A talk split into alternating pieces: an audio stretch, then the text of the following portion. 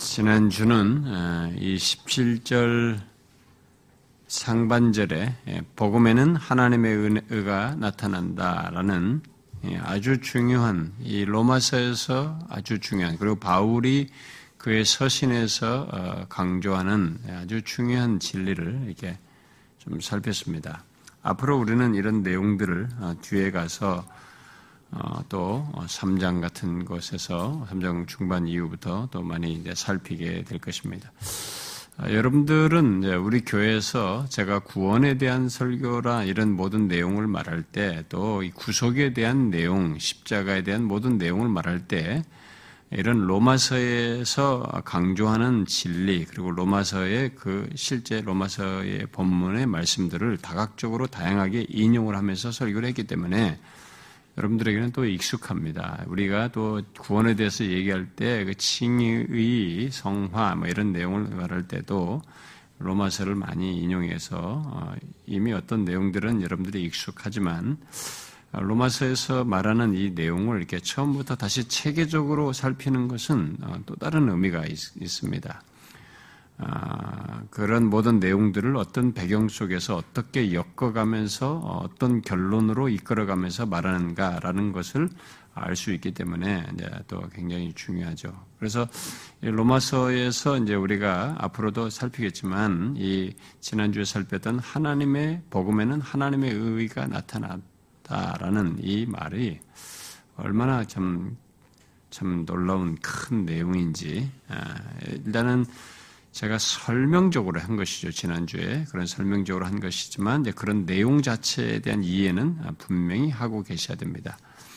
우리가 이제 삼 장 중반에 넘어가서 이 하나님의 의의가 나타났다는 이 내용이 이제 뭘 말하는지 구체적인 설명을 이제 살피게 되는데요. 그때 가서 또 얘기를 하겠습니다만 일단 지난번에 말한 그런 이해를 바탕으로 해서 여러분들이 앞으로 이제 하나 여기 로마서뿐만 아니라 바울의 모든 서신에서 하나님의 의와 또는 의로운, 의롭다 하심을 얻다라는 이런 것들에 대한 좀 이해를 어떤 배경 속에서 그런 말씀들을 다 바울이 말하는지 어떻게 이해를 해야 되는지를 먼저 좀 정리를 하고 여러분들 들을 어, 보시면 좋겠어요. 자, 이제 음. 우리가 지난주에 살폈던 십칠 장 상반, 상반절 복음에는 하나님의 의의가 나타난다라는 그 말에 그것에 이어서 바울은 이렇게 로마서 일 장 십육 절과 십칠 절에서 계속 말하는 내용이 지금 복음이 복음을 말하면서 이런 내용을 말하고 있잖아요. 바울이 전하는 복음에 나타난 하나님의 의의를 우리들이 어떻게 소유하고 경험하는지에 대해서 이제 이 십칠 절 하반절에 이어서 덧붙여서 말을 하고 있습니다. 그래서 오늘은 십칠 절 이 하반절을 살피려고 합니다. 복음에는 하나님의 의의가 나타나서라고 말한 뒤에 믿음으로 믿음에 이르게 하나니 기록된 바 오직 의의는 믿음으로 말미암아 살리라 함과 같으니라 이렇게 말하고 있습니다. 여기 십칠 절 하반절의 내용에서 이게 믿음이 이제 강조되는데 바울은 복음을 말할 때 항상 믿음과 믿는 것과 결부시켜서 이렇게 말을 합니다. 그리고 강조를 하죠. 믿음을 복음과 복음을 말할 때는 믿음을 항상 강조하는 것을 우리가 볼 수 있습니다. 여기서도 복음을 말하면서 복음에 나타난 하나님의 의의를 아, 믿음을 통해서 경험할 수 있다는 주장을 하면서 결국 믿음을 복음에 대한 결론이요 어, 적용으로서 말을 하고 있어요. 지금 이 지금 오늘 우리 십육 절 십칠 절에서도 그러니까 복음을 말하면서 아무리 놀라운 것이 있다 할지라도 이 놀라운 사실 이게 이 복음으로 말하는 이런 것이 아무리 있다 할지라도 그것을 어떤, 어디로 결국 끌고 가냐, 결론으로 가느냐, 적용으로 가느냐면은 믿음과 결부시켜서 얘기를 하고 있어요. 그래서 이 복음과 믿음은 이게 항상 이게 바울의 서시 보면은 분리되어 있질 않아요. 같이 얘기해야 이 내용이 이제 결국 우리의 것으로서 어떤 것으로 이렇게 적용될 수 있기 때문에 그래서 여기서도 지금 이제 믿음으로, 믿음을 적용적으로 그 복음에 대한 적용으로서 얘기를 하고 있습니다. 그래서 복음에 나타나고 우리에게 주어진 하나님의 의는 다른 식으로가 아니라 믿음으로 경험한다라는 것을 이 십칠 절 하반절에서 말하고 있습니다. 당시 유대인들은 하나님께서 그의 의를 모든 이스라엘 사람들에게 자동적으로 부여하시는 것으로 생각했어요. 그렇게 생각했습니다. 그러나 바울은 지금 여기서 이 얘기를 하는 것입니다. 이 본문에서 밝히듯이 오직 믿는 자만이, 뭐 이스라엘 백성이라고 해서 자동적으로 그대로 보여드리는 게 아니라 오직 믿는 자만이 하나님의 의를 경험할 수 있다는 사실을 강조를 하는데, 이것을 말하기 위해서 구약의 말씀을 인용하여서 강조를 하고 있습니다.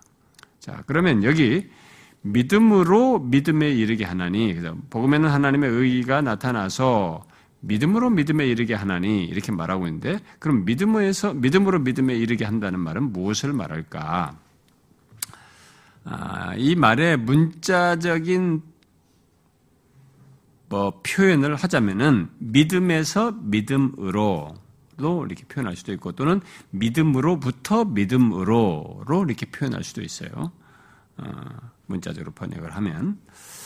아, 그런데 여기에 대해서 이 말이 믿음에서 믿음에, 믿음으로 믿음에 이르게 한다라는 이 우리말 성경의 이 내용에 대한 설명을 하는데, 이것이 뭘 말하는가에 대해서 음, 참 놀랍게도 어, 많은 사람들이 다양한 설명을 했습니다. 어? 그럴듯한 설명. 아마 이런 내용을 사람들에게 설교를 하고 가르치다 보니까 좀 적용적이고 좀 더 와닿는 내용을 하려다 보니까 그런 다양한 해석을 하지 않았나 싶기도 한데요. 일단은 크게 네 가지 해석으로 어, 나눠서 말할 수 있다고 이제 뭐 스토트가 얘기하는데, 제가 그걸 먼저 인용을 좀 해드리면은, 먼저 네 가지 해석으로 말하는 것은, 첫 번째로 말하는 것은, 아, 여기서 믿음으로 믿음에 이르게 한다고 할 때 앞에 믿음은 하나님의 믿음으로를 말하고 뒤에 믿음은 인간들의 믿음으로를 말한다라고 하는 해석이에요. 앞에는 하나님의 믿음, 두 번째는 사람들의 믿음으로를 말하는 것이다. 이렇게 말을 하는 것은 하나님의 믿음, 곧 하나님의 신실하심으로부터 우리의 믿음으로를 말한다 라고 이렇게 해석하여서, 하나님, 모든 성경을 보게 되면 하나님의 신실하심이 먼저이고 우리의 믿음은 그에 대한 반응이지 않느냐. 아니, 그것을 지금 여기서 이 믿음에서 믿음으로로 이렇게 말하는 것이다 라고 이렇게 해석을 하는 것입니다. 상당히 그럴듯하죠. 다 그럴듯해요. 두 번째는, 보통 복음을 우리가 전파를 할 때, 여기는 복음을 전하는 내용 속에서 내가 너희들에 가서 복음을 전하고 싶다라고 말하면서 지금 말을 하는 것이니까, 보통 복음을 전, 어, 전할 때, 전파할 때 보통 나타나는 그런 모습으로 연결지어서 해석을 하는 것인데, 아, 복음을 전하는 사람, 전하는 신자에서 다른 신자에게로를 뜻한다고 이제 해석을 하는 것입니다. 그러니까 전하는 자의 믿음에서 이 듣는 자에게 믿음으로를 말한다고 이제 보는 것이죠. 이런 해석이 또 있고, 또 세 번째 해석은, 어, 믿음이 처음에부터 이렇게 막 성숙한 믿음이 아니니까 어떤 정도의 믿음에서 다른 정도의 믿음으로를 말한다라고 어, 보는 것입니다. 아, 그 결국 믿음의 성장을 말한다고 해석을 하는 것이에요. 근데 지금까지 말한 이 세 가지 해석은 모두 비슷하게 한 종류의 믿음에서 다른 종류의 믿음으로 진행하는 그런 개념을 포함, 그런 개념으로 이렇게 설명을 하고 있는 것을 볼 수 있죠. 그런 차원에서 교회 안에서 지금 제가 앞에 소개한 것보다 교회사에서 이 본문을 그런 차원에서 한 종류의 믿음에서 다른 종류의 믿음으로 해석한 많은 사례들이 있는데, 그런 것들을 어떤 학자가 좀 모아놓은 것을 제가 좀 인용해보면은 한번 들어보십시오. 당연히 다들 얼마나 다양한 해석들을 했는데 그 해석들이 나름대로 그럴듯한지 한번 보세요. 어떤 사람은 구약의 믿음에서 신약의 믿음으로를 말한다고 그렇게 해석을 했어요. 또 어떤 사람은 율법의 믿음에서 복음의 믿음으로를 말한다. 이렇게 해석을 했어요. 다들 그럴듯한 설명들을 한 거죠. 그 다음에 설교자의 믿음에서 청중들의 믿음으로를 말하는 것이다. 설교자가 어떤 믿음으로 하는 거죠. 여기서 또 전달되잖아요. 그런 믿음으로. 또 현재의 믿음에서 장래의 믿음으로, 미래의 믿음으로를 말하는 것이다. 이런 의미는 존 파이브 같은 사람도 이런 의미가 여기서 일부 내포되어 있는 것으로 해석을 하는 것으로 알고 있는데, 또 지금 우리가 듣는 말씀의 믿음에서, 지금 우리가 듣는 말씀의, 듣는 말씀이죠. 듣는 말씀의 믿음에서 말씀이 하나님의 신실하심에서 그 아니 이제 그렇게 지금 우리가 듣는 말씀의 에, 믿음에서 말씀이 약속하는 것을 우리가 소유할 믿음. 지금은 듣지만 이게 나중에 소유하잖아요. 약속한 말씀으로서 나중에 소유할 믿음이잖아요. 그러니까 소유할 거잖아요. 그러니까 아, 말씀이 약속하는 것을 우리가 소유할 믿음으로를 뜻한다. 지금 말하지만 이것이 약속, 이 말씀이 말하는 바가 약속한 것을 소유하게 되는, 소유할 믿음으로 이런 두 가지 믿음을 말한 것이다. 이렇게 설명도 하고, 또 하나님의 신실하심에서 인간의 믿음으로를 뜻한다라고 해석하고, 아까도 설명했던 것 중에 하나죠. 또 하나님의 신실하심에서 인간의 신실하, 신실함으로를 뜻한다. 이렇게 말하기도 하고, 왜냐하면 성경에서 이 믿음으로 사용된 이 단어가 신실함과 연결된 이 그런 의미로도 내포된 의미이기 때문에 그렇게 해석하는 것으로 보여집니다. 그리고 보다 적은 믿음에서 보다 큰 믿음으로를 뜻한다라고 해석도 하고, 한 가지만 더 말하면은 근거로서의 믿음에서 목표로서의 믿음을 뜻한다. 이렇게 해석하게 됐어요. 굉장히 다양하죠. 우리 회중의 입장에서는 이렇게 설명하면서 보면 야, 쌈박하다.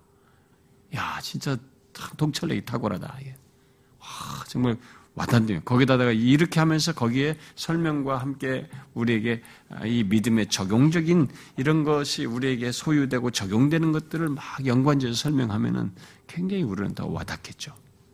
근데 제가 이런 걸 설명을 하는 것은, 일단 사람들은 이런 것을 통해서 들으면은 뭔가 내가 이미 익숙히 알고 있는 것이 아닌 좀 새로운 것을 설명하면, 와, 저 사람이 탁월하다. 이렇게 착각들 돼. 그래서 이단들에 다 빠지는 거예요, 사람들이. 응?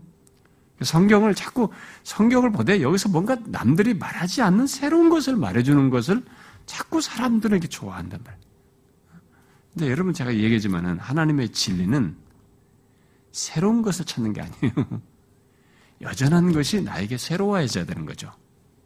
이 여전한 진리는 세월이 가도 내가 예수 믿기가 십 년 되고 이십 년 돼도 나에게 여전히 새로워야 되는 것이지, 자꾸 이 말씀을 가지고 뭔가 새롭다라고 하는 것에 그때마다 그 새로움에 내가 자꾸 반응해서 거기서 어?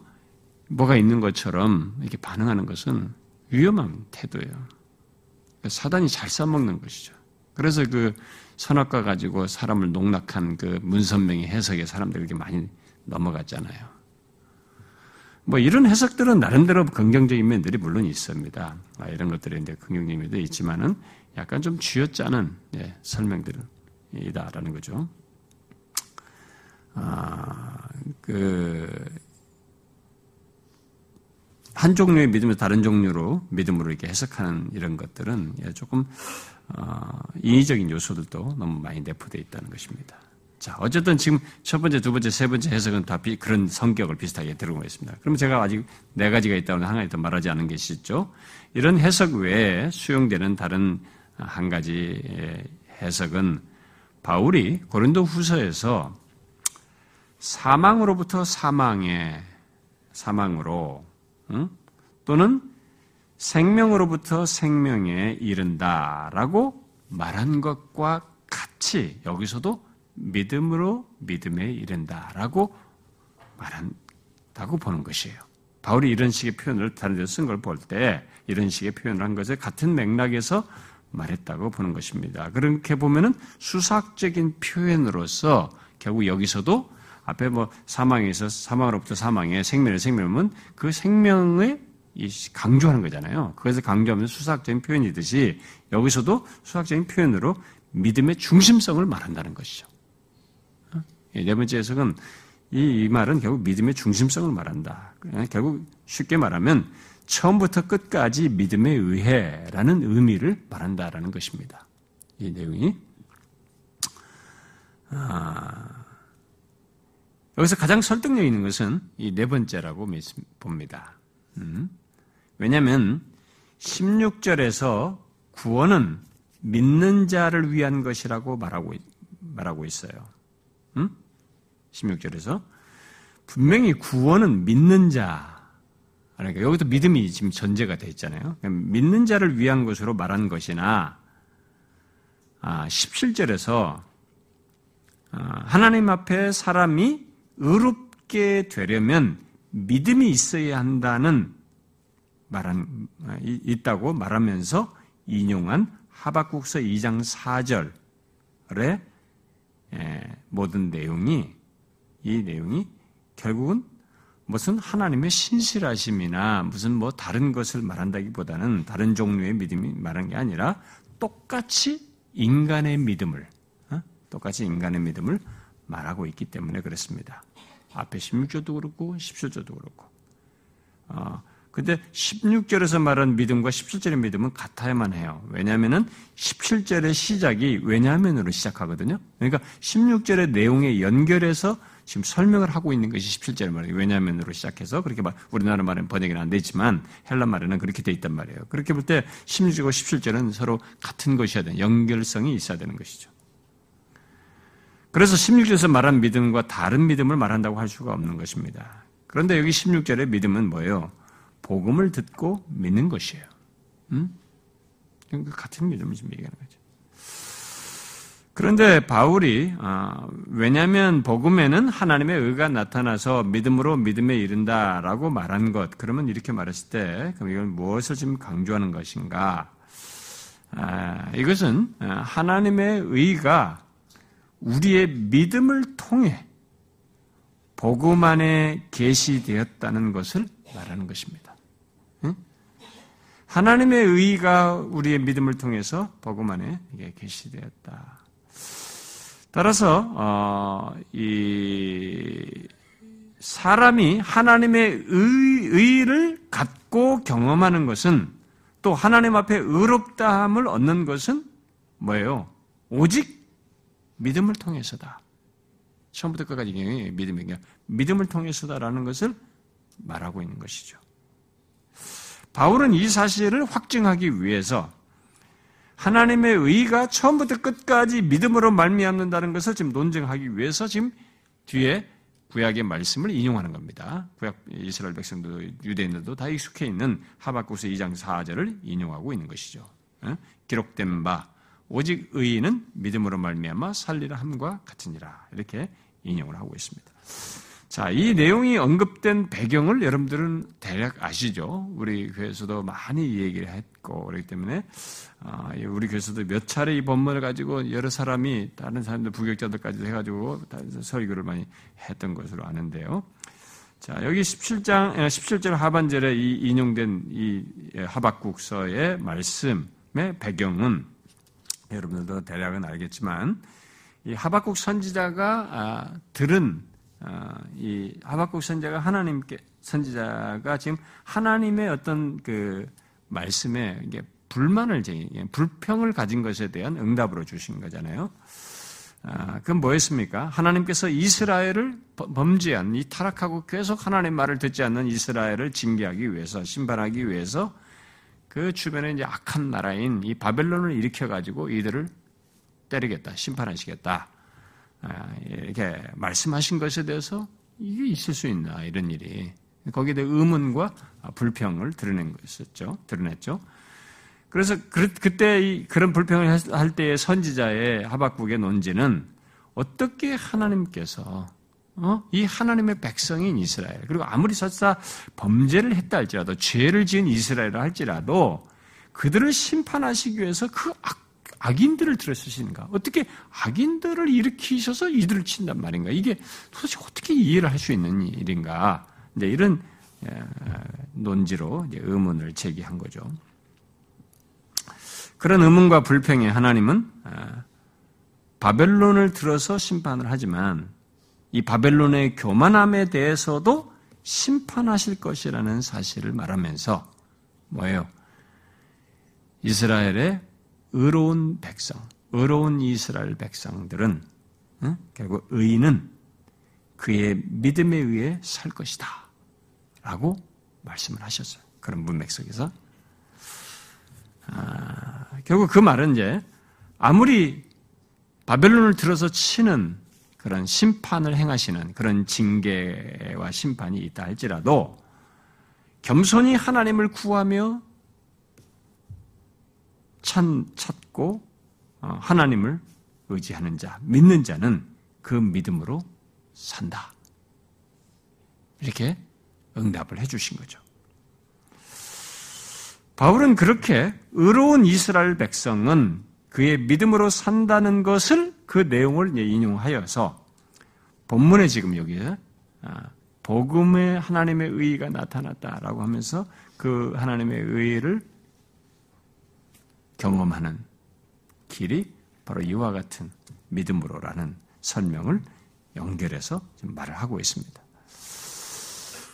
그런데 오늘날에 어떤 사람들이 바울이 인용한 이 하박국 말씀의 원래 문맥을 운운하는 거예요. 이게 여러분들은 이제 뭐 성경 이거 하고 있으니까 잘 모르지만 이제 또 이 학자들은 연구를 많이 하잖아요. 학위를 받고 교수가 되려고 하니까 연구를 하다 보면은 여기 보면은 사본들이 여러 사본들이 있어요. 여러 사본들 사이에 약간의 그 표현의 차이가 생겨요.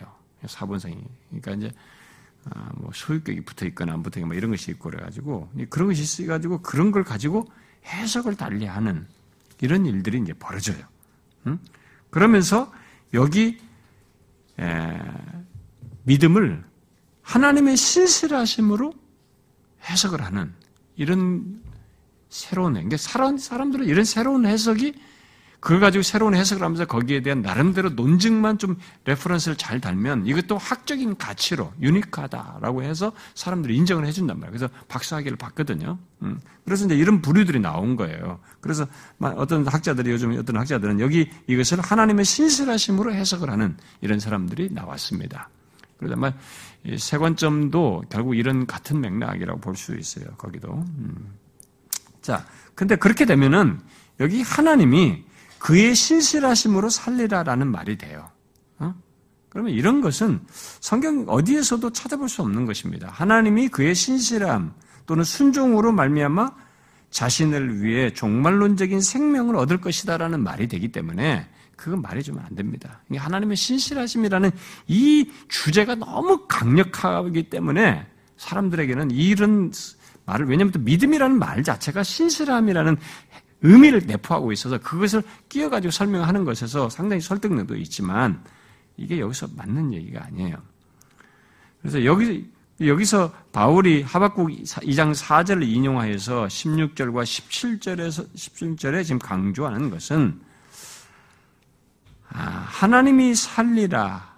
하나님이 그렇게 신실하심으로써 그의 신실하심 하나님이 살리라는 것이 아니라 구원이라고 하는 것이 이제 유대인이든 이방인이든 복음을 통해서 모든 믿는 자에게 바로 믿는 자에게 그들에게 허락된다는 것, 그들에게 주어진다는 것. 그래서 믿음으로 하나님의 의의를 인간이 경험할 수 있다는 것을 지금 강조하는 것이죠.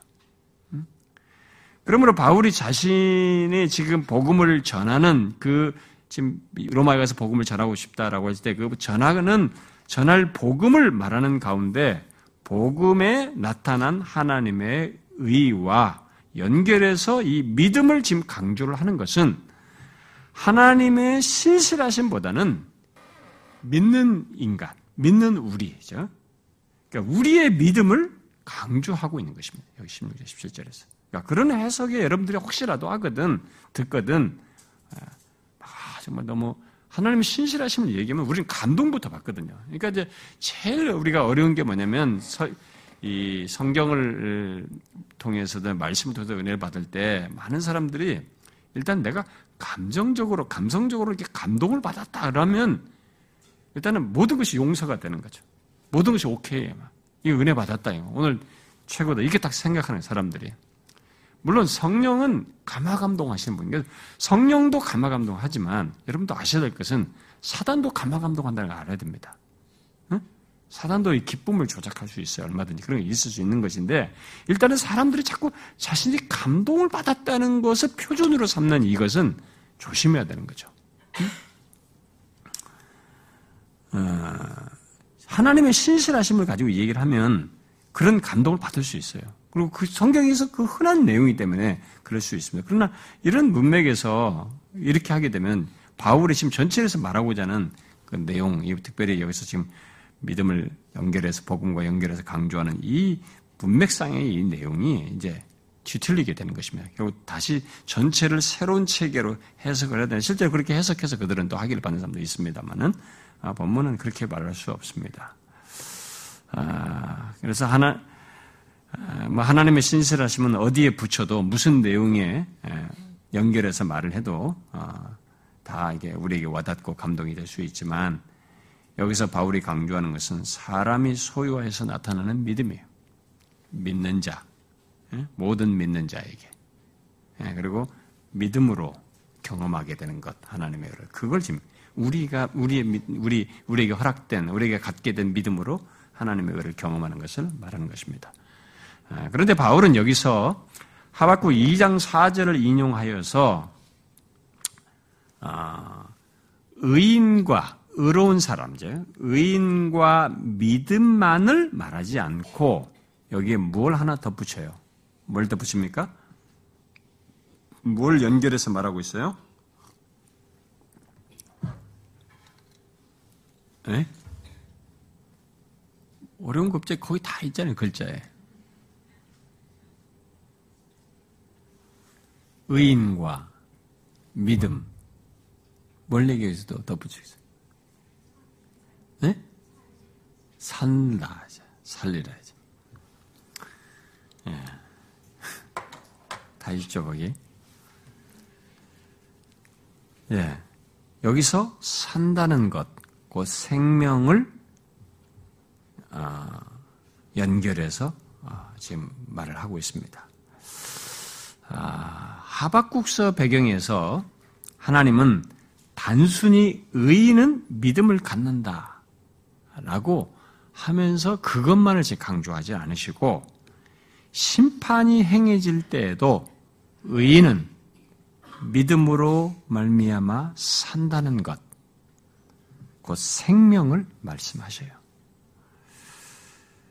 결국 의인에게 중요한 것은 믿음을 갖는 것을 넘어 그로 그 믿음으로 말미암아 사는 것이 있고 있어야 한다는 것을 바울이 여기서 이제 연결해서 인용하여서 강조를 하고 있습니다. 여러분 꼭 그래, 그래야 되잖아요. 당연히. 아, 물론 여기서 산다는 것 생명은 이제 하나님의 생명으로 사는 것을 말하는 것이겠죠. 나중에 이제 그런 것들이 다 연결 뒤에 가서 다 나옵니다만. 아, 그래서 어떤 사람들은 이 성경을 이렇게 연구를 막 조사를 막 하고 그러는데요. 이 로마서, 어, 그래서 앞부분에 여기서는 로마서 일 장부터 사 장에서는 믿음이라는 것이 굉장히 강조됩니다. 그래서 어떤 학자의 이제 조사에 보면은, 연구를 하면은 로마서 일 장부터 사 장에서는, 아, 믿음이라는 말이 이십오 번 나오고 생명은 두 번 나온다는 거예요. 그런데 뒤에 오 장에서 팔 장으로 넘어가면 거기서는 믿음이 두 번밖에 안 나오고 생명이 이십오 번 나온다는 거예요. 그래서 이렇게 로마서 안에서도 결국 일단은 그런 연결성을 지금 말을 해주는 거죠. 어? 아, 그래서, 그래서 믿음을 통한 의인, 의로운 사람은 의로운 사람은 이제 앞에 여기서도 주제로서 말을 하지만. 아, 뒤에 일 장부터 사 장에서 말한 건 바로 그거죠. 어, 믿음을 통한 의로운 사람은 강조한 다음에 오 장 팔 장에서는 그런 사람, 의인은 산다. 그들의 생명에 대한 얘기를 말하고 있다. 네, 뒤에 로마서에서는 그렇게 확장해서 말하고 있다. 그 강조, 그 내용에 강조되는 거, 그 용어의 강조를 통해서 그것을 말해준다.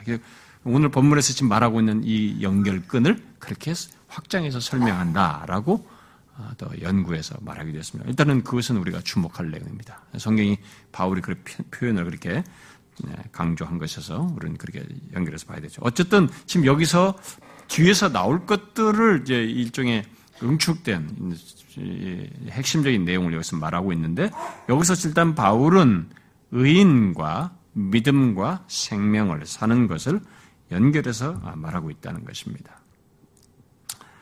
아, 이제 그런데 이 세 가지 연관성 때문에 사람들이 이제 본문을 어떻게 이해를 해야 되느냐를 가지고 사람들에게 둘로, 이 본문 뻔한 것 같은 이 단어를 둘로 나누어서 해석을 하는, 음? 이해를 하려고 하는 그런 바, 있어요. 그런 작업들이. 그래서 영어 성경에도 이 다, 표현을 두 가지 의미로 나누어서 이렇게 번역한 것을 보게 됩니다. 영어 성경도, 영어 성경들이 다 굉장히 번역본들이 많거든요. 그 번역본들에서도 그렇게 나뉘어 있는 것을 보게 됩니다. 자, 그것은 왜 그렇게 나누냐면, 여기 믿음으로를 이 하박국서에서 말하는 이 내용, 인용한 이 내용에서 이 믿음으로를 어디에 두어야 하느냐를 가지고 나누는 거예요. 아, 원문 순서대로 번역하면 의인은 믿음으로 살 것이다 입니다. 아, 근데 여기서 사람들은 믿음으로라는 이 전치사구를 명사인 의인을 수식하는 말로 볼 것이냐, 아니면 이 전치사구에는 믿음으로를 살리라라는 동사를 수식하는 말로 볼 것이냐에 따라서 이해와 해석을 나누어요. 번역도 다르게 나누고 있습니다. 그래서 한 부류는 믿음으로 의인은 이렇게 말해요. 의인을 수식해가지고 믿음으로 의인은 살리라라고 이렇게 해석을 하고 강조를 하고, 또 다른 부류는 의인은 믿음으로 살리라로 이해해서 해석하면서 강조를 합니다. 우리말은 그냥 우리 번역 원문 그대로 순서대로 번역을 해놓은 것입니다. 뭐 이 두 차이가 뭔가, 뭐 이렇게 그런 거 괜히 몰랐으면 괜찮으니까 또 알려가지고 복잡하게 만드냐, 뭐 여러분들은, 어떤 사람은 그렇게 생각할지 모르겠습니다. 근데 그렇게 각각 달리해서 고민하면서 해석하고 주장하는 것을 우리는 두 가지 다 들을 필요가 있어요. 그래서 제가 인용을 하는 것입니다. 아, 믿음을 의인 앞에 두게 되면 사람이 얼마나 의롭게 사는가를 강조하는 게 아니라 죄 있는 인간이 어떻게 의롭게 되는가를 강조하게 돼요. 응? 아, 그러나 믿음을 살리라에 연결하면, 성경에 기록된 대로 이 전치사구를 동사에 연결해서 흔히 보는 그런 방식대로 그냥 쉽게 해석을 해서 하게 되면, 생명을 얻는 것은 믿음으로 의로워진, 의로워진 사람만이 갖는다는 것을 강조하게 돼요. 그러면서 사는 것, 의인의 사는 것도 믿음으로 살아야 된다는 이것을 강조하는 것이 됩니다. 여러분들은 이 둘 중에 어느 것이 더 적절해 보입니까? 더 헷갈리게 만들었습니까? 의로운 사람은 믿음으로 사는 것을 말한다고 생각합니까? 아니면 생명을 얻는 것은 믿음으로 의로워진 사람만이, 사람에게만 있다라고 생각합니까? 둘 다 성경 전체에서 볼 때 틀릴 수 없는 말이에요. 논리상으로 내용은 성경 전체에서 다 강조하는, 말하는 내용이에요. 둘 다 틀릴 수 없는 말이어서 그 둘을 엄격히 구분하는 것은 어려워 보여요. 어려워 보입니다. 서로 강조점에서 차이가 있을 뿐, 믿음으로 의롭게 되는 것과 믿음으로 사는 것은 사실 동일한 실제를 말하는 것이에요. 성경에 보면 바울은 뒤에 가서 믿음으로 사는 것을 또 얘기하거든요. 이 생명을 사는 것과 미, 생명과 사는 것을 이렇게 믿음과 연결시켜서 말해요. 로마서에서. 이 두 가지가 결국 로마서에서 다 같이 나와요. 결국 뒤에 보면은. 이것은 완전히 엄격하게 구분해서 여기서 이것 중에 하나다라고 해석하는 것이 쉽지가 않아요. 뭐 요즘 최근 학자들 우리나라에 번역된 뭐 무 같은 사람은 뭐 후자다 뭐 이렇게 해서 하나를 택하고 그러지만 사실 이런 걸 두 가지를 다 엄격하게, 엄격하게 구분하는 것은 별로 큰 유익이 없어 보입니다. 결국 우리는 의인과 믿음과 생명을 분리시킬 수 없는 것으로 로마서에서 바울이 계속 연결해서 말한 것을 염두에 두고 그렇게 엮어서 보는 것이 더 적절하다고 봅니다.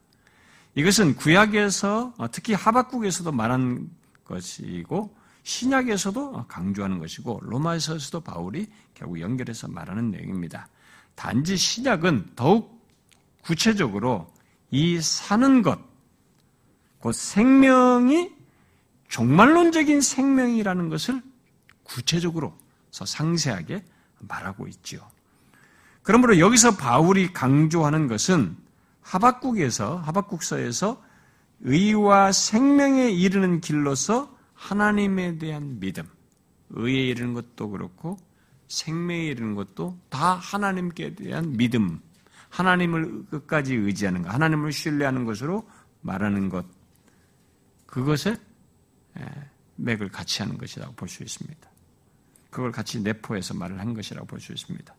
그러므로 우리는 바울이 의로운 자는 살 것이다는 사실과 믿음은 본질적인 것이라는 이 사실을 여기서 함께 강조하고 있다고 볼 수 있습니다. 그래서 결국 믿음으로 의롭게 된 자가 산다는 것, 의로운 자가 믿음으로 사는 것을 모두 내포하여서 말한다고 보는 것이 더 적절하다는 것입니다. 구약이나 특별히 인용한 이 하박국서 그리고 바울이 로마서 전체에서 의로움뿐만 아니라 이 생명을 응? 예, 믿음과 연관돼서 또 말을 할 때 그러니까 의로움도 그렇고 의로움은 앞에 일 장부터 사 장 또 생명은 오 장부터 팔 장 각각 말을 할 때 이 모든 것을 믿음에 의해서 된다는 것으로 또 믿음으로 산다. 의롭게 되는 것도 믿음으로, 믿음으로 의롭게 된다고 그러고 결국 사는 것도 믿음으로 산다고 말을 하고 있기 때문에 이 두 가지를 함께 우리는 묶어서 생각해야 된다는 것입니다. 다시 말해서 믿음으로 의롭게 된 사람은 믿음 안에서 시작하고 또한 계속 똑같이 믿음의 길을 간다는 것입니다. 믿음으로 의롭게 되고 믿음으로 계속 사는 것이에요. 이게 믿음으로 의롭게, 아, 의롭게 된 사람의 설명이에요. 로마서는 그렇게 설명합니다. 전체적으로. 믿음으로 의롭게 된 사람은 계속해서 그렇게 믿음으로 시작해야 돼. 거기서 끝나지 않고 계속 믿음으로 사는 거죠. 음? 믿음 안에서 시작해서 계속 똑같이 믿음의 길을 가는 것이죠. 그야말로 의인, 곧 구원받은 그리스도인의 삶은 처음부터 끝까지 믿음에 의해서 사는 삶이라고 말할 수 있는 것입니다. 우리는 하나님께서 하박국서에, 하박국의 선지자, 선지자에게 그 이 장 사 절 오늘 인용한 이 말씀을 하셨을 때의 배경 속에서 그 말씀을 어, 어떻게 적용했는지를 생각해 보면 조금 더 와닿을 수 있습니다. 이스라엘은 그 악한 바벨론을 통해서 심판을 받을 것입니다. 하나님께서 그렇게 말씀하셨으니까 이제 저들 악한 바벨론을 갈대아 사람들을 일으켜서 그들을 심판할 것이에요. 그래서 그들은 결국 하나님의 주권적인 행동을 따라서 결국 심판을 받을 것입니다. 그러나 하나님은 하박국 선지자에게 그걸 또한 말해요. 그들이, 그들을 뜯어서 너희들을 심판하지만 그 교만한 그들도 겨우 심판을 받을 것이다. 이렇게 약속을 하셨어요. 말씀하셨죠.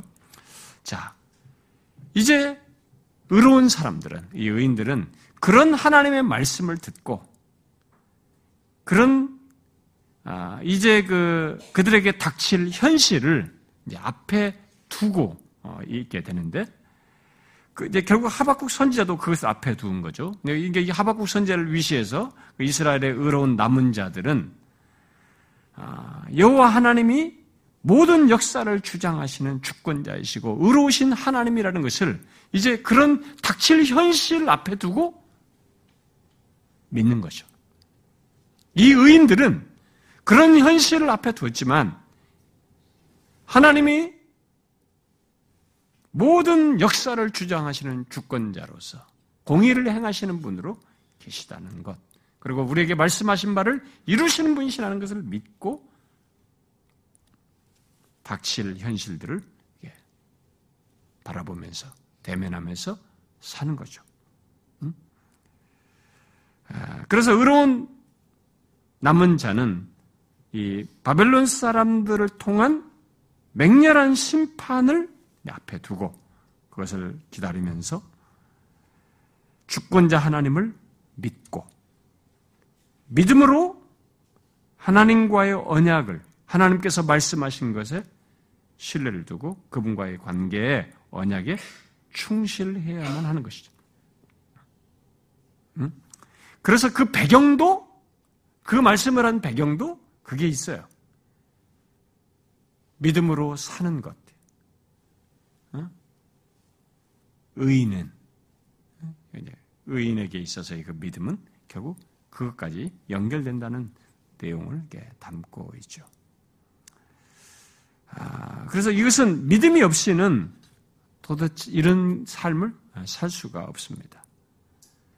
어떻게 해요? 그런 맹렬한 이 심판이 있는데 거기서 이 주권자 하나님을 신뢰하면서 그분을 믿으면서 믿음으로 계속 사는 것을, 진짜 믿음이 없으면 그, 그 그런 것을 이렇게 하나님께서 말씀한 대로 이루어질 것을 이렇게 바라면서 그런 맹렬한 심판을 바라는 그 현실을 목도하면서 이렇게 사는 것을 어떻게 가능해요? 믿음이 없으면 할 수가 없죠. 믿음은 이것만 있는 것이 아니라 이것 이후에 바벨론을 심판할 것까지 말씀하신 하나님을 바라보고 그런 주권자 하나님을 바라보고 사는 것이, 의인은 믿음으로 말미암아 산다라는 그 하박국서의 말은 바로 그런 배경과 연결되는 것이죠.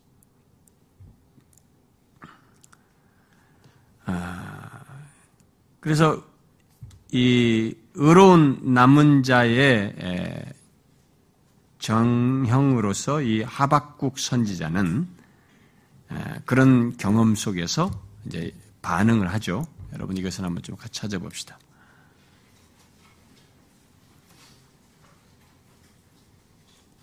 여러분 하박국서 한번 찾아보세요. 삼 장을 한번 펴보세요. 자, 여기서 의인은, 아, 하박국 선지자는 결국 의인은 믿음으로 말미암아 살려 할 때 그 의인에 해당하는 어떤 이제 사람이라고 보죠. 이스라엘 남은 자, 의로운 남은 자를 대표하는 사람으로 이제 반, 반응한 것이라고 볼 수 있겠죠. 자, 아, 삼 장 십칠 절을 보세요. 우리가 익숙한 내용입니다. 읽어봐요. 읽어봐요. 시작. 비록 무화과 나무가 무성하지 못하며 포도나무에 열매가 없으며 감람나무에 소출이 없으며 밭에 먹을 것이 없으며 우리의 양이 없으며 외양간에 소가 없을지라도. 예. 자, 이게 뭐예요? 이 선지자는 심판으로 이렇게 황폐해질 것을 바라보고 있어요. 하나님께서 갈대아 사람들을 쳐가지고 심판으로 이런 황폐함이, 경제적인 황폐함을 경험한다 해도 어떻게 한다? 십팔 절 읽어봅시다. 시작. 나는 여호와로 말미암아 즐거워하며 나의 구원의 하나님으로 말미암아 기뻐하리로다. 아, 이렇게 자기는 믿음의 고백과 다짐, 확고한 태도를 드러내고 있는 것입니다. 음, 이 슈라이너 같은 사람은 이 십팔 절은 하박국의 맹세다 이렇게 설명했어요. 응? 자기가 그렇게 하나님 앞에 맹세하고 있다는 거죠.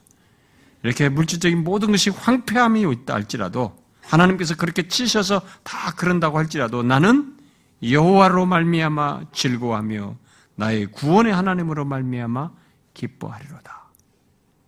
이렇게 다짐하며 맹세한다는 것입니다. 우리 교회는 옛날에 스바냐서와 이 하박국서를 여기다 써놨잖아요. 어떤 목사님이 나보고 이제 그거 없어졌네요 그러더라고요. 새로 지은 거예요. 그거 다시 안 쓰느냐 이게더라. 자기는 우리 교회 처음 와가지고 그거 보고 굉장히 은혜를 받았대. 그 성구를 보고. 그러니까 지금 이 하박국 선지자는 이런 담임을 하고 있습니다. 이게 뭐예요? 믿음으로 사는 것을 지금 들은 거죠. 의인의 모습이죠. 의인은 믿음으로 산다는 것을 들으는 것이죠. 응? 이 맹세, 이 반응, 이 다짐은 여호와 하나님에 대한 믿음을 표현한 것이죠. 응?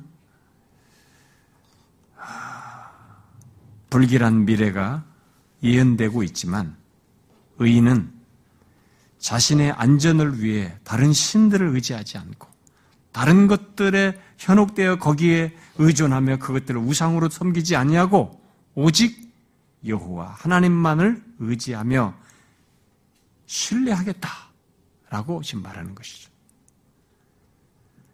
그래서 하나님은 의인은 그렇게 믿음으로 살며 그것의 결론 또한 그렇게 사는 것의 결론 또한 생명에 이르는 것으로 지금 말씀을 하신 것이죠. 그런 면에서 본문에 오늘 우리가 로마서 일 장에서 믿음으로 믿음에 이른다라는 이 말은 처음부터 끝까지 정말 의롭게 되는 것에서부터 그 사는 것들까지 모든 것이 다 믿음으로다. 처음부터 끝까지 믿음으로라는 의미에 연결해서 생각하면 더 적절한 것이죠. 자, 이런 사실을 바울은 여기 로마서 일 장 십육 절과 십칠 절에서 지금까지 설명한 이런 내용들을 다 무엇을 말하면서 연결시켜서 말하고 있어요. 지금 오늘 살핀 내용까지 다 무엇을 말하는 가운데 다 말한 것입니까? 뭐예요? 뭐예요?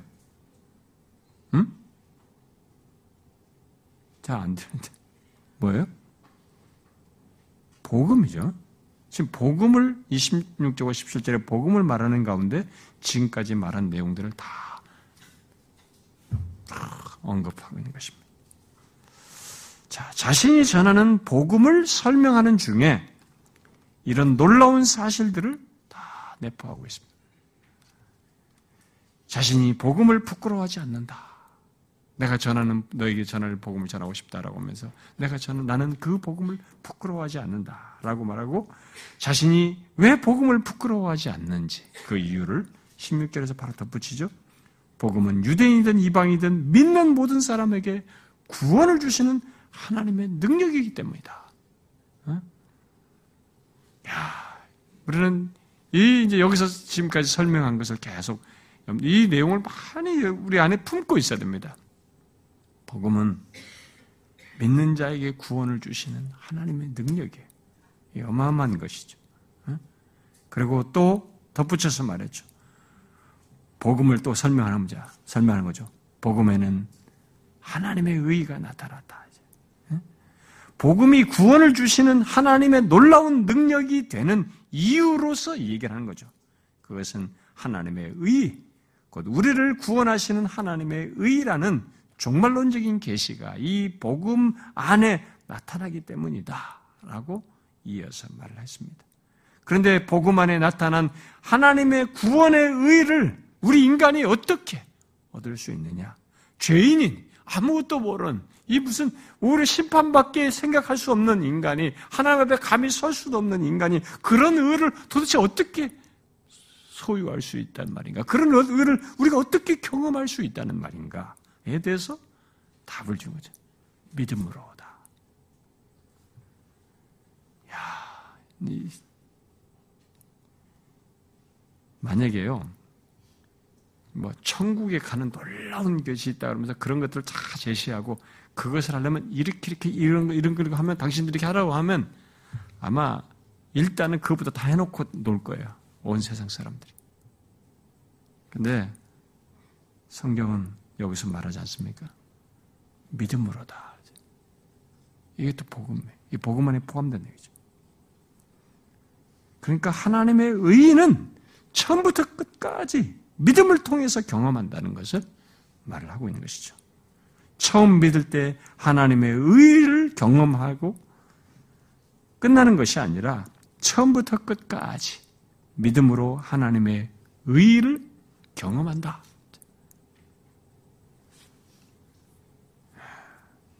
그런 설명을 얘기하는 거예요. 그것도 복음이에요, 사실. 복음 안에 포함된 것입니다.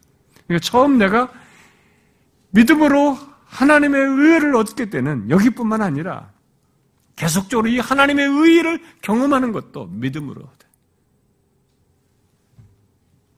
그래서 우리가 처음 예수 믿을 때만 하나님을 이렇게 막 그때만 막 감격하고 말 것이 아니라 계속 이 하나님의 의를 경험하는 것이, 복음을 계속 풍요하게 경험하고 누릴 수 있는 것이 믿음으로다. 그래서 우리가 계속적으로 그런 어, 신앙생활하면서 복음은 처음 예수 믿을 때나 한때만이 아니라 우리가 죽을 때까지 계속 복음은 나에게 필요로 한 것이 하나님의 의를 경험하는 것이 계속. 응? 이 하나님 앞에 내가 계속 설 수 있다는 것, 나는 그런 자격을 가지고 있다는 것을, 이게 한 번의 사건으로 나는 그렇게 끝났어 라는 것이 아니라 그것을 계속적으로 현재 시제로 확인하면서 믿음의 담대함을 갖고 삶에서 위로와 어떤 모든 조건에서도 힘을 얻는 이유로 계속 이것이 되는 것입니다. 나는 하나님의 의를 가진 자로서 하나님 앞에 지금도 설 수 있다. 비록 내가 이런 문제가 있지만 나는 하나님의 의를 가진 자로 설 수 있다. 이것도 계속 믿음으로 가는 거죠. 처음부터 끝까지 믿음으로. 임종할 때까지 계속. 우리는 그런 것이에요.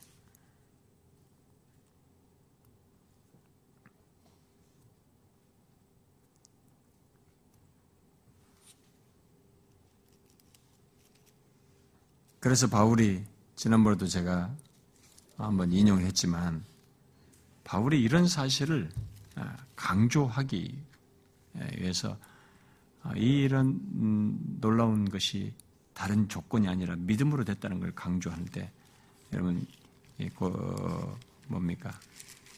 갈라디아서서, 이거보다 바울, 이 로마서보다 먼저, 훨씬 먼저 쓴 거죠. 갈라디아서 삼 장에서 명확하게 그 사실을 강조해서 밝히죠. 갈라디아서 삼 장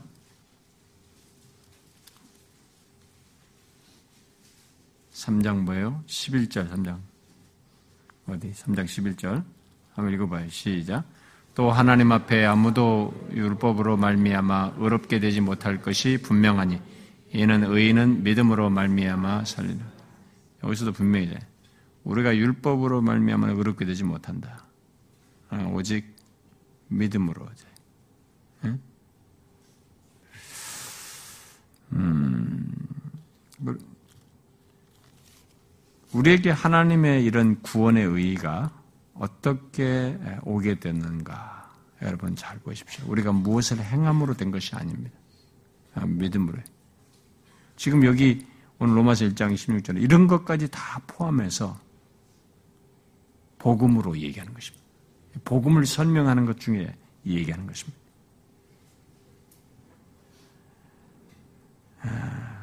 처음 믿음으로서 얻고 만 것이 아니라 우리는 계속 그 조건을 가지고 있는 거죠. 하나님의 의를 가진 자로서. 그러니까 도대체 하나님 앞에 설 수가 없었던, 감히 설 수가 없었고 오히려 심판과 저주밖에 받을 수 없던 조건이 내가 의롭게 됐고 하나님의 의를 소유한 자로 하나님 앞에 설 수 있게 됐는데, 그것을 하나의 사건으로 과거에 끝난 것이 아니라 현재적으로 계속적으로 믿음으로 내가 그렇다는 것을 보고 확인하면서 살 수 있는 그런 자가 되었다는 것을 복음 안에 포함해서 얘기하는 거죠. 이런 사실을 생각하면 계속 하나님의 구원의 의의를 믿음으로 누려야 된다는 것을 말해주기도 해요. 예수 믿는 자는 믿음으로 이 하나님의 구원의 의의를, 하나님의 의의를 누려야 된다는 거죠. 그것을 계속 상기하면서. 이런 면에서 보면은 복음은 처음 예수를 믿을 때에만 전하는 것이 아니라 이런 하나님의 의의를 믿음으로 계속 지속적으로 누리는 것과 관련해서 설명할 때는 복음은 계속적으로 우리에게 선포되어야 되는 거죠. 나에게 계속 복음을 선포해야 되는 것이죠. 자기에게도. 자기에게 계속 복음을 전해야 하는 것이죠. 복음을 말해야 하는 것입니다. 다 그것은 믿음으로요. 그래서 예수를 믿어서 이렇게 의롭다함을 얻었고도 하나님의 의의를, 자신이 하나님 앞에 담대히 설 수 있는 이 영광스럽고 복되고 풍성한 사실을 이론적으로만 생각하고 시들어 빠진 채, 침체와 침륜에 빠진 그런 모습을 갖는 이것은 믿음을 이 사람이, 믿음으로 자신이 하나님의 의를 소유한 자로 있다는 것을 알지 아니하고 그것을 자각하지 않고 그것을 누리지 않고 있기 때문에 생겨난 현상이에요. 뭔가 다른 것에 함몰되어 있고 다른 것에 시선을 두고 거기에 현실에 빠져서든 어쨌든 이 믿음으로 자기가 하나님 앞에 이런 조건에도 지금 죄가, 죄를 범한 조건에도 내가 이런 어려움을 겪고 고난과 절망 가운데 있음에도 불구하고 외롭고 힘든 조건이 있음에도 불구하고 나는 여전히 영원하신 하나님을 대면할 수 있고 하나님 앞에 영원히 흔들림 없는 그런 조건을 가진, 의를 가진 하나님을 대면할 수 있고 담대히 설 수 있는 조건을 가진 자라고 하는 것을 믿음으로 자기가 바라보지 않기 때문에 이 사실을 인식하지 않기 때문에 그 조건에서 못 누리는 거지. 그러나 그렇게 해야 된다. 믿음으로. 우리는 계속 하나님의 구원의 의를 누릴 수 있고 누려야 하는 것입니다. 어떻게? 믿음으로. 응? 그래서 처음부터 끝까지 믿음으로 우리는 하나님의 의를 경험한다라고 말하는 거, 말할, 경험할 수 있다고 말하는 것입니다. 그것이 그리스도인의 삶이에요. 우리 그리스도인은, 의인은 그렇게 사는 것입니다. 그래서 삶이 달라요. 삶의 성격이 다릅니다. 우리는 이렇게 사는 것이에요. 의인은 믿음으로 사는 것입니다. 우리가 사는 세상, 발디딛고 사는 세상, 먹고 마시고 모든 것이 다 성질이 비슷해 보이지만 우리는 믿음으로 사는 것입니다. 예수 믿는 자는 믿음으로 사는 것입니다.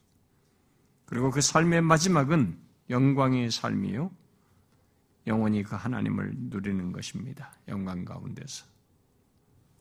이런 모든 것이 복음 안에 있습니다. 복음 안에는 하나님이 우리에게 요구하시는 의의를 선물로 주신다는 사실에서부터 누구든지 복음을 듣고 믿는 자에게 그 선물이 주어진다는 사실. 그래서 믿는 자는 이제 그 의를 가지고 하나님 앞에 담대히 설 수 있다는 것.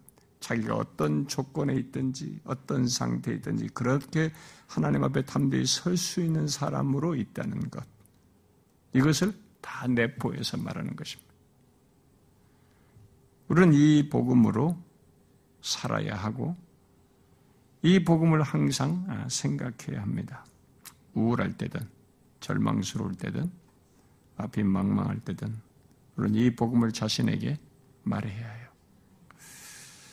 그리고 다른 사람들에게도 전해줘야 합니다. 이 놀라운 복음을. 그리고 잊지 마십시오.